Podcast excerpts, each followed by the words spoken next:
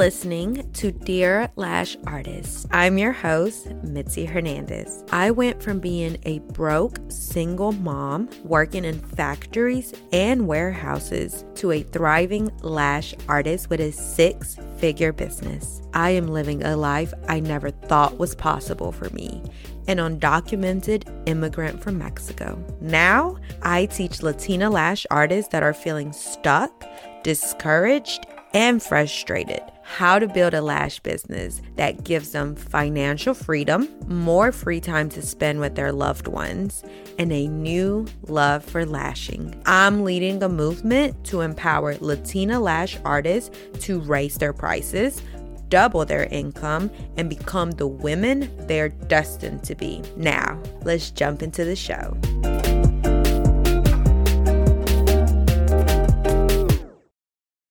I want to start by giving a disclaimer that I am outside and you're going to be able to hear the wind, you're going to hear the cars, you're going to hear birds. I live in the country. I'm in my backyard. Okay.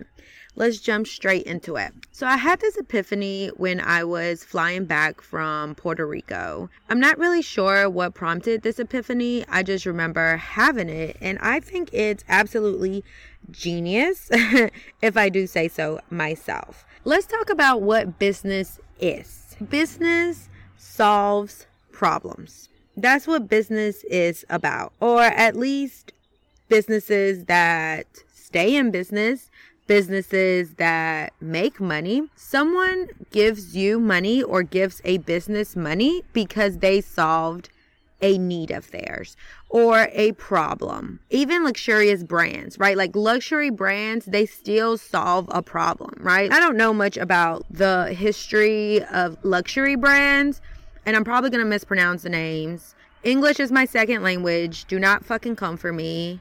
Okay? I hate when people try to come for me when I mispronounce stuff. I speak two languages, you speak one. Leave me alone. Unless you speak more than one then I'm not talking to you. but still, don't come for me. So let's talk about like Louis Vuitton.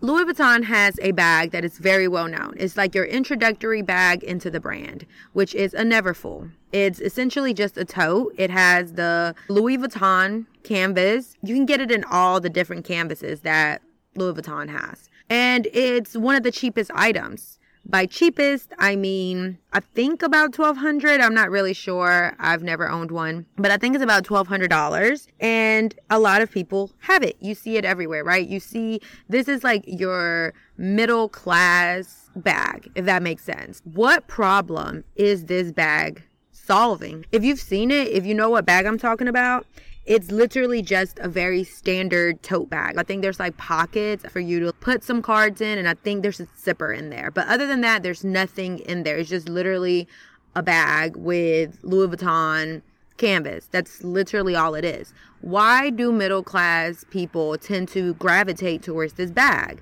Well, it solves a need or a problem, right? Obviously, not everyone falls under this category, you want to give off the vibe that you have more money than you actually do, or you actually have enough money to feel like you've quote unquote made it.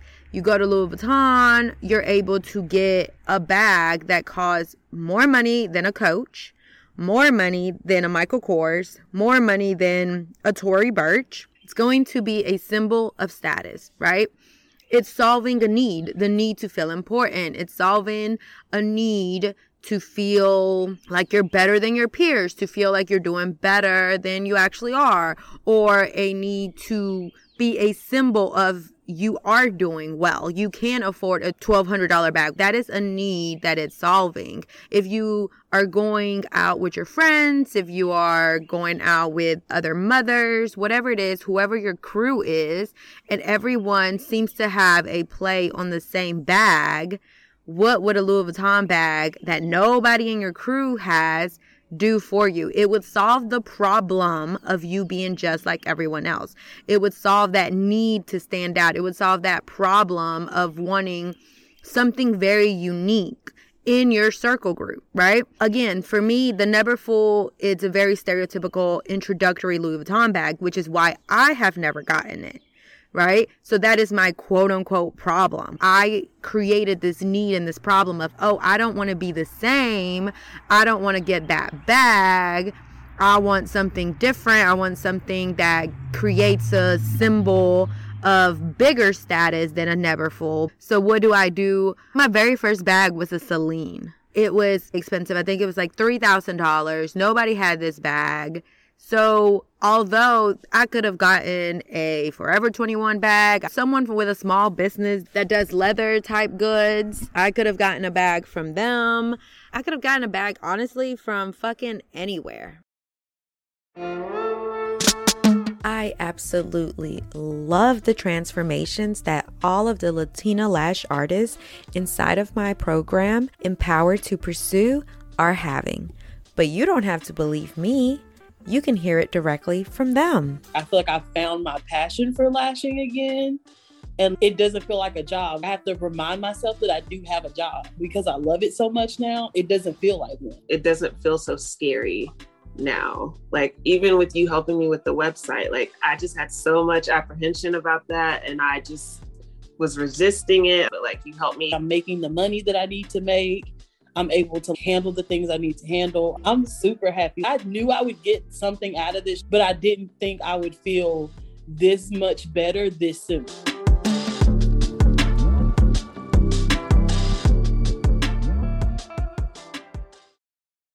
But why did I go and spend $3,000 on a bag that nobody in my area had. It had just came out. So, of course, for me, it solved my problem, quote unquote, right? Because now, mind you, what you may deem to not be a problem. I, I love to pick on my clients that have a lot of money and say, y'all have so much money, y'all create rich people problems because this isn't really a problem. It's just a problem to you because you have so much money you don't have to worry about housing and college and food that you just create problems. So keep that in mind when I say problems. Just because it's not a problem to you does not mean it's not a problem to someone else. So back to this bag, it solved my quote unquote problem of I didn't want a bag that everyone had. It also solved my need slash problem of wanting to stand out.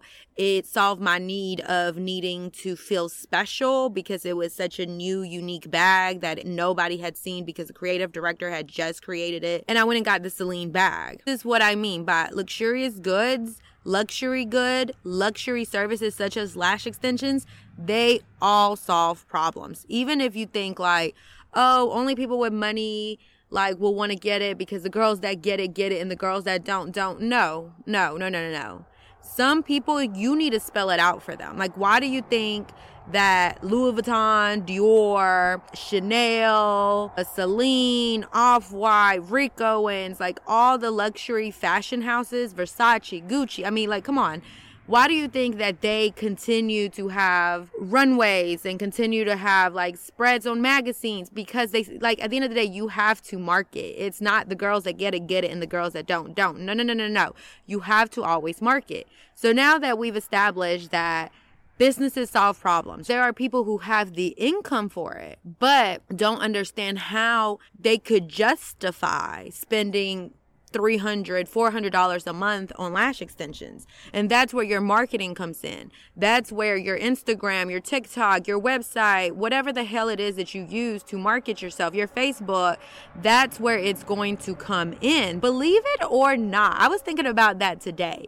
Believe it or not, there are people in this world that like the idea of going to expensive lash artists they may not have even ever gone to a cheap lash artist. They don't even know what a cheap lash artist is like. But they like the idea of, oh, I go to the most expensive lash artist because you get your money's worth right? Like that saying is a saying for a fucking reason. Sometimes you can go somewhere that's expensive and you don't get your fucking money's worth. They're just expensive for no fucking reason, right? Like let's think about flights. And obviously, flights are different because flights fluctuate. But let's think about flights. There are times where you will pay like $700 for a flight and you get fucking nothing out of it except you get to go on this damn flight and you get to go to your destination. But it doesn't mean that the flight is any better than if the flight was fucking $200, right? Like, you're not gonna get off and be like, I sure am fucking glad I spent $700 on a flight that got delayed, on a flight that didn't give me a blanket, on a flight that didn't give me any water. I had to pay for it. Something that's more expensive doesn't always mean better. Like, we all know that. But there are people in this industry that believe going to someone expensive solves a certain need solves a certain problem, right? Because if I'm going to someone expensive, my problem is I don't want shitty work. My problem is I'm afraid to get the same thing that my neighbor has, right? Because let's keep it a buck. Let's keep it a buck. As women, not because we're inherently competitive creatures, and maybe we are. I don't know enough about human history and like the way humans have evolved, but I'm going to talk based on the limited knowledge I have of human nature, we're not necessarily always inherently competitive creatures. But living in a society under patriarchy, we as women are pit against each other. We're put against each other for the attention of men, for the attention of quote unquote status, right? Beauty tends to be our status, right? Fashion, like anything that has to do with quote unquote women stuff we tend to get status from it, right? Like men may fight or who makes the most money, who's the tallest, who has the best car. They may have certain ways that society has brainwashed them into believing it's important, right?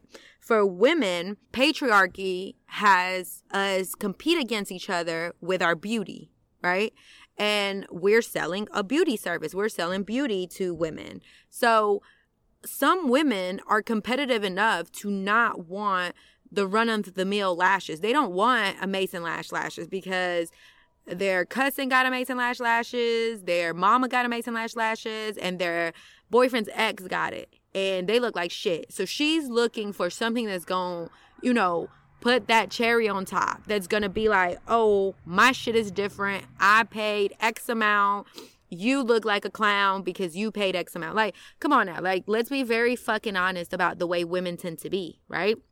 And again, side fucking no. I'm not saying this as if I view women to be conniving and competitive and blah, blah, blah, blah. I don't. I also understand that we live in a society that has brainwashed every single woman into believing that her worth equates with her beauty.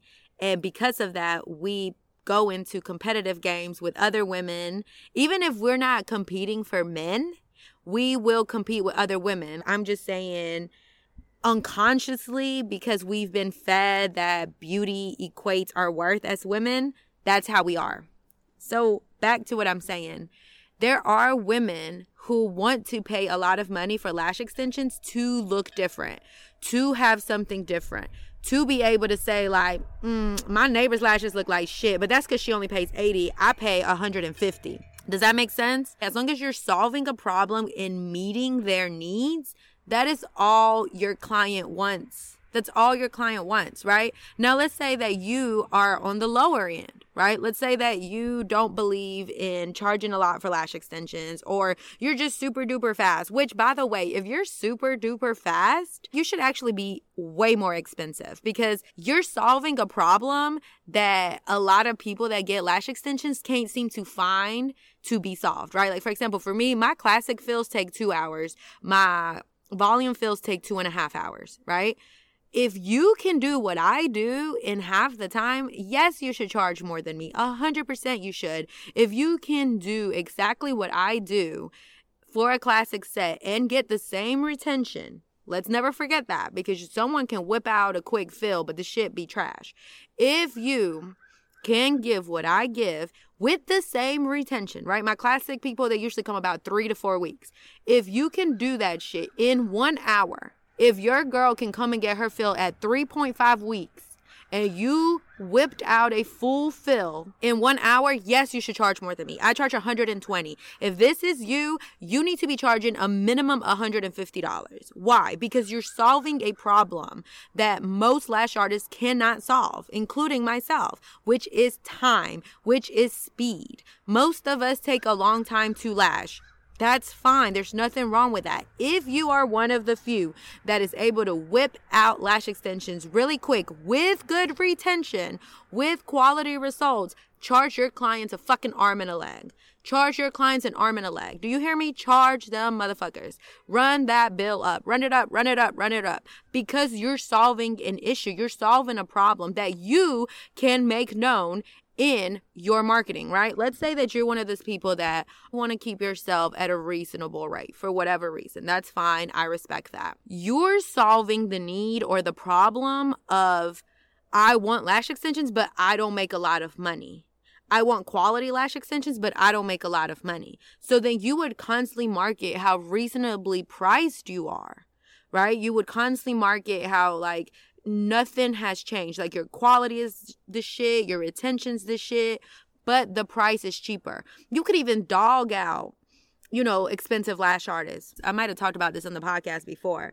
I found on TikTok, I found a girl who sells lash extension ebooks, right? And I think her ebook's like $25, maybe $50, I don't remember.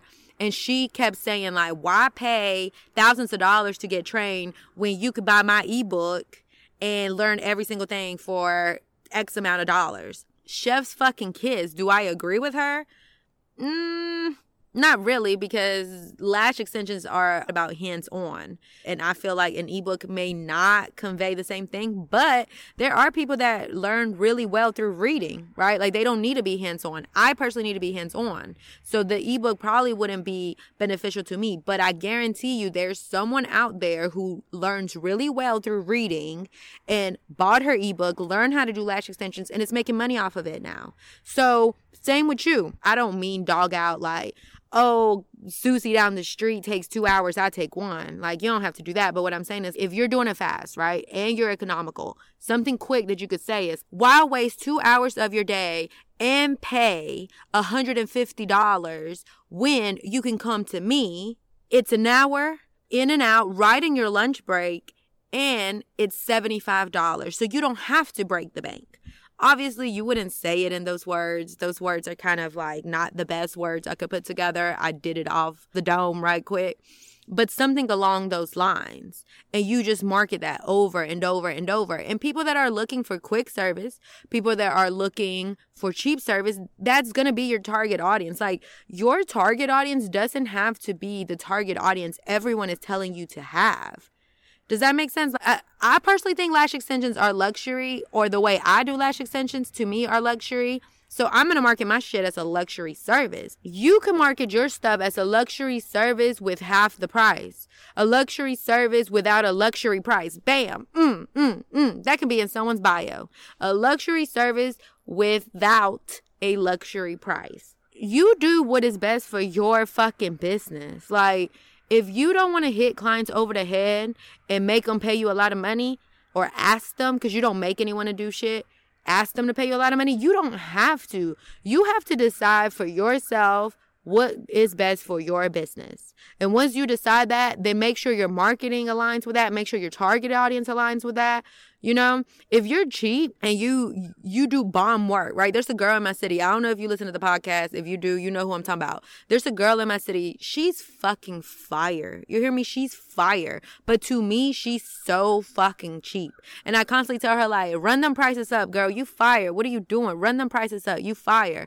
But in reality, like she doesn't have to run those prices up if she doesn't want to. You know if if that business model doesn't align with her and that's not what she wants to do she doesn't have to do that. That's just my fucking opinion. So i say that to say that you see a lot of lash trainers be like this is a luxury service. This is this. If people cannot afford $300 full sets and they're not your client. It no, no, no, no, no, no, no because if that was like the way we viewed everything, nothing in the world would be affordable, right? Like that's why you have Dior, Versace, Gucci, all that shit. That's why you have Tory Burch. And then that's why you have Steve Madden. That's why you have different levels. That's why you have Shein or Shin or however the hell you say that brand. That's why you have Fashion Nova. That's why you have Public Desire.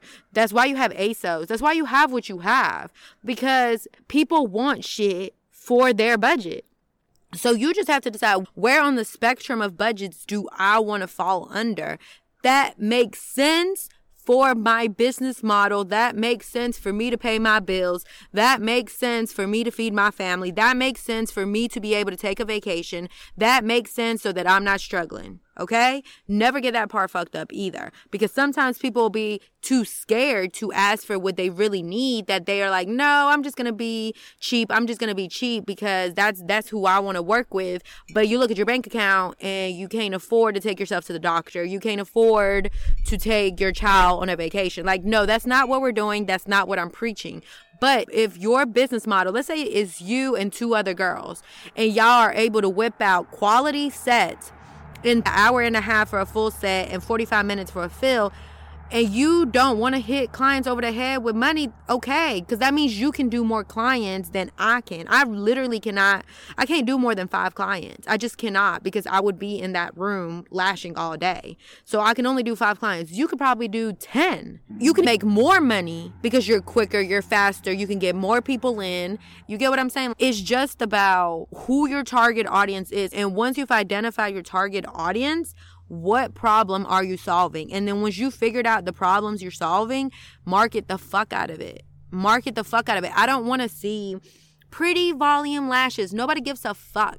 Okay? Nobody gives a fuck. The only person that gives a fuck that they're pretty volume lashes are other lash artists who like your work. That's it. People care about what problem are you going to solve? What are you going to do for me? We are inherently selfish creatures. What will you do for me? If you're not going to do anything for me, why the fuck will I give you money? Exactly. Does that make sense? Now, there's a second part to this that I want to tie all together. But I actually think that I'm going to make another episode because I just went down a tangent on this one. But the second episode that I'm going to make, or the part two to this topic that I'm talking about, is business is about meeting someone's needs that are not met currently in the market, or they haven't figured out that there's even something like this in the market that could meet their needs, or solving someone's problems. That's all business is. It has nothing to do with your inherent goodness at all. At all.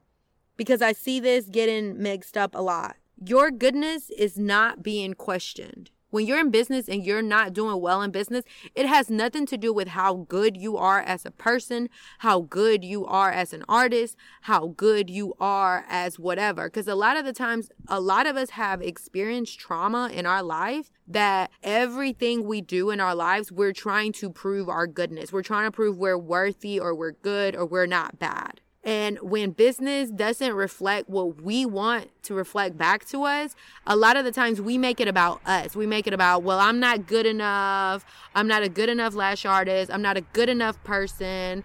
I'm not good looking. So when I market, people don't care to see me. We make it about us when it may be about your skill, your skill not you as a human. You as a human, you're inherently good and worthy as a human. So, not as a human, but it may be about your skill, but it's not about you, you, like the totality of you. And before I go down this rabbit hole, I'm gonna go ahead and cut it off right here because I said I'm gonna make a part two. So, part two is gonna be about that. Business is about solving problems. Your goodness, your worthiness is not being questioned.